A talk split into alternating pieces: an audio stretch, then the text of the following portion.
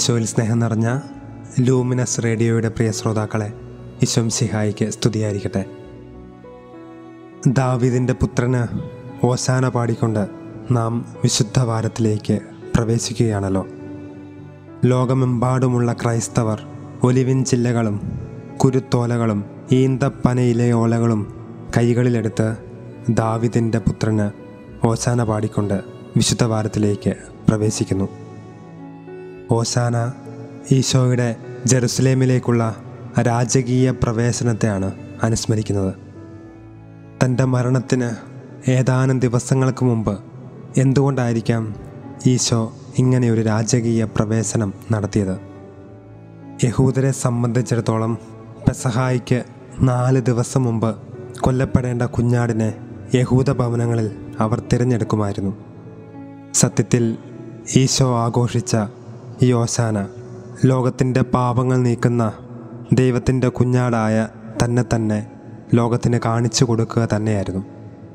അതുപോലെ തന്നെ ജനങ്ങളെ ഏറ്റുപാടിയ ഓസാന കർത്താവെ ഞങ്ങളെ രക്ഷിക്കണമെന്നാണ് ഈ വാക്കിന്റെ അർത്ഥം.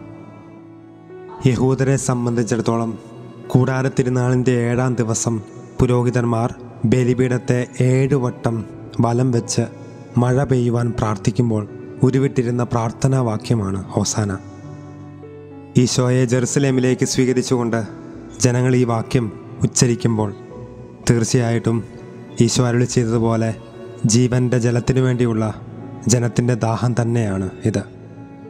ഒരുപക്ഷെ ഇസ്രായേൽ ജനം ചിന്തിച്ചിട്ടുണ്ടാവുക റോമൻ ജനതയുടെ ആധിപത്യത്തിൽ നിന്ന് ഈശോ നമ്മെ മോചിപ്പിക്കുമെന്നാണെങ്കിൽ അതിനുവേണ്ടിയാണ് ഞങ്ങളെ രക്ഷിക്കണമേ എന്ന് അവർ നിലവിളിച്ചതെങ്കിൽ എല്ലാ തിന്മകളുടെയും മേലുള്ള ആധിപത്യം പുലർത്തുന്ന ലോകത്തിന്റെ രാജാവായിട്ടാണ് ഈശോ രംഗപ്രവേശനം ചെയ്തത്.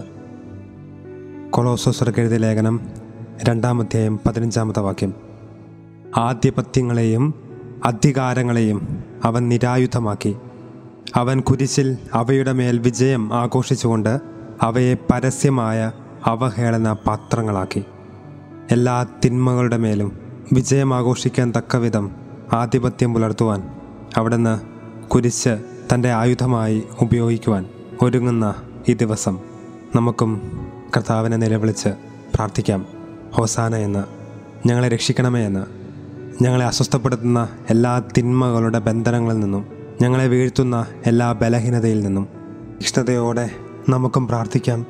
ആസക്തികളുടെ അന്ധതയിൽ നിന്ന് രക്ഷിക്കണമേ എന്ന് അഹങ്കാരത്തിന്റെ ചങ്ങലയിൽ നിന്ന് രക്ഷിക്കണമേ എന്ന് സ്വാർത്ഥതയുടെ ചിതൽപുറ്റിൽ നിന്ന് രക്ഷിക്കണമേ എന്ന് എന്നിലേക്ക് തന്നെ ഒളിച്ചോടുന്ന പ്രകൃതിയിൽ നിന്ന് രക്ഷിക്കണമേ എന്ന്.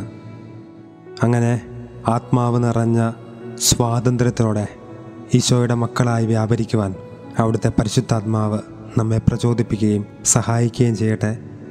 ദൈവാനുഭവം നിറഞ്ഞ ഈശോയുടെ സ്നേഹം നമ്മുടെ ആത്മാവിൽ നിറയുന്ന നല്ലൊരു ദിവസം സ്നേഹത്തോടുകൂടി ആശംസിക്കുന്നു. ഈശോ മിശിഹായിക്ക് സ്തുതിയായിരിക്കട്ടെ.